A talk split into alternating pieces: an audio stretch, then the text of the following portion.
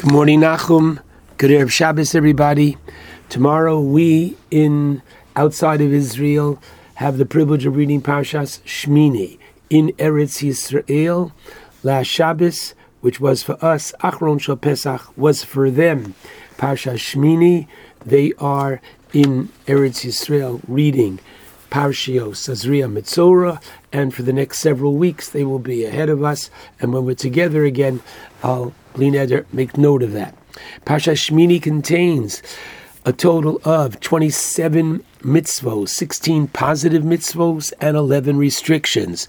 The parsha can be rather conveniently divided in half. Chapters 9 and 10, the first two chapters of the parsha, and until Shishi, we have the first half of the parsha. Vahi bayom hashmini. Ta-da, ta-da-da-da-da on that eighth day. What's the eighth day? The eighth day, not the eighth day of Nisan, the first of Nisan, Rosh Chodesh Nisan. The eighth day, Rashi tells us of Miluim, the very end of Parshas Tzav, or the seven days of Miluim, the seven days of readying and going through the procedure, learning the process of um, the korbanos and the functioning of the sanctuary. And now this is the day, opening day. What an incredible, exciting day. This is the day that the Torah tells us in Pesach, uh, excuse me, in chapter 9, Pasuk, uh, the very beginning of Shlishi, Vatetse Eish Lifnei Hashem. A fire went forth from before Hashem. Vatochal ala mizbeach, and it consumed on the mizbeach the ola and the chalabim, the korban and the fats. Listen carefully. Vayar kol ha'om, the entire nation saw, the same way the entire nation saw that they crossed the Red Sea. The entire nation saw and experienced Maamad Har Sinai, the revelation at Sinai, the entire nation sees now the fire coming down from heaven. And Vayoronu, the people sang happy song, Vayiplu al and they fell upon their faces in incredible reverence of realizing, wow, Hashem has literally the Shechina, God has moved in to the quote neighborhood. Unbelievable.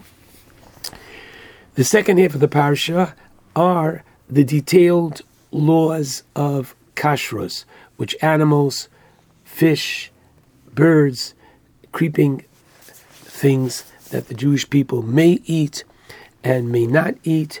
And we understand, as the Torah concludes the parsha, that the laws of kashrus literally elevate the Jewish people because the end of the parasha, the maftir, ki ani Hashem hama'ala eschem. And Rashi tells you on the spot that all over it says, I am Hashem who took you out of Egypt. Here it says hama'ale, literally, who elevated you from the land of Egypt. And therefore, Rashi tells us how important are these laws of kashrus in the name of Tana Debe Rebbe Shmuel, and I quote, Ilmale, if it were only Lo Yisrael mi Mitzrayim ela b'shvil. Wow! In other words, God is saying that we might think that kashrus and its laws are a incidental. No, for this alone, God says it was worthy and worth it to me to take you out of Egypt. I'd like, however, to focus on the very beginning of the parsha and to ask you if you open the Chumash, please, literally to the very first verse, whereby on the eighth day Moshe calls to Aaron and his sons and to the Ziknei Israel and to the elders of Israel. Now, the obvious question is what are these Zakenim, what are the elders doing there? Meaning, that the next many psukim talk about the specific animals that will be brought as offerings in order to dedicate the sanctuary. What's the purpose of the Zakanim, the elders of Israel, being there? Why have a dais? It's very nice, nice picture, and we know who's sitting there, but what's the significance thereof? So the Be'er Yosef, Rav Yosef Salant, Zachron Levracha, suggests, I believe, a beautiful interpretation. If you look at the korbanos, the offerings that Aaron is to bring and the Jewish people are to bring, namely the Kohanim bring on behalf of the Jewish people, we see something very remarkable. Aaron is to bring an egel. He's to bring a calf. Why? Our rabbis explain because Aaron, as much as he tried to delay and stop the Jewish people from sinning with the golden calf, he was somewhat involved, and therefore he's to bring a korban for the Cheto Egel. And in Pasuk 3, El Bnei Yisrael to Daber Limor, to the Jewish people, aside from bringing an Egel, they are to bring a Seir Izim Lachatas. They are to bring a he goat as a sin offering. And what's the significance of this? Explain our rabbis. This is to atone for the sin of Mechiras Yosef, of the selling of Yosef. The brothers take a seir izim, a goat, they kill it, and they dip the coat of Yosef in the blood of the goat, which is most similar to human blood. They bring it to their father. Abba recognized it, and the rest, as we know, is, quote, history. So the idea that the Torah is telling us is that before we can begin a new chapter in Jewish history, we have to first atone for the past. We have to, because we are as a unit, past, present, and future, all fused into one. As God's name is that of Havaya, meaning we, the Jewish people, are a reflection of His existence, and we live in all three dimensions past, present, future. Hence, it was necessary to have a korban to atone for each of these two major sins. Asks the Be'er Yosef, what are the Zakanim doing there? And he gives a beautiful, insightful answer. He says, if you think about it, these two major sins, that of the Egel, the golden calf, and that of the selling of Yosef, what was at the root of their sin. And he says, watch, before Moshe goes up to Har Sinai at the end of Mishpatim, he says to the Jewish people, Hine Aaron v'chur imochem. I'm leaving you two leaders in charge, my brother Aaron, my nephew Chur. Any issues come up, go to them. Well, an issue didn't come up, a crisis came up. They thought Moshe had died. Okay, a legitimate now concern. Now what do you do? So instead of listening to Moshe, that they should go to the Zakanim, to the elders, to the designated leaders, and ask them, Aaron, Chur, what should we do?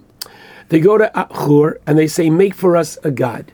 And Chur says, What are you, crazy? So they kill Chur. Instead of listening to him, they reject the authority. And even Aaron, with the Gemara at the beginning of Sanhedrin, um, makes all kinds of cheshbonos, right, wrong, etc. There's no question about it. They're not listening to him. Aaron has to assess the situation and tries to delay. Their sin was they rejected authority. Go back to the earliest sin of selling Yosef. Says the Be'er Yosef, wait a minute. At that time, they really thought the brothers that Yosef was guilty, guilty of being a rodef, pursuing them, all different kinds of sins that you can conjure up. But what should they have done? They could have, should have gone to the Besdin of Shem Ve'aver. One, they could have, should have gone to Yaakov and even to Yitzchak, who was still alive at the time. So that what was there fundamental sin that they too, the brothers, rejected the authority that was available to them. So by having the Zechkanim, it's not just as we might have thought a dais and respectable people. No, it's having the elders there. And Moshe was saying to the people, look, look, that you are to realize that in order to go further, you must look back. The pasuk in Ha'azinu, right? The Torah says, Binu shnos, sha'alavicha ask your father, zekenecha, ask your elders, v'yomrun lach, and they will tell you. And the Be'er Yosef quotes the Medrash whereby Rabbi Akiva says on this pasuk here in Vayikra Rabbah, Nimshlu Yisrael La'of, the Jewish people are compared to a bird. How so? Ma'of, just as the bird, Eno Poreach, cannot fly without kanafayim, without its wings, so too the Jewish people cannot exist without their elders.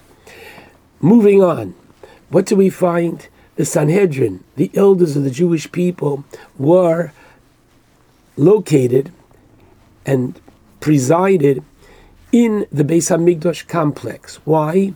So that the environment, the influence of the Beis Hamikdash, literally of God Himself, whose presence was found there in a much in more intense way, should positively influence the Zakenim, that they would be able to oversee the Kedusha of Klal Yisrael, not just the Halacha.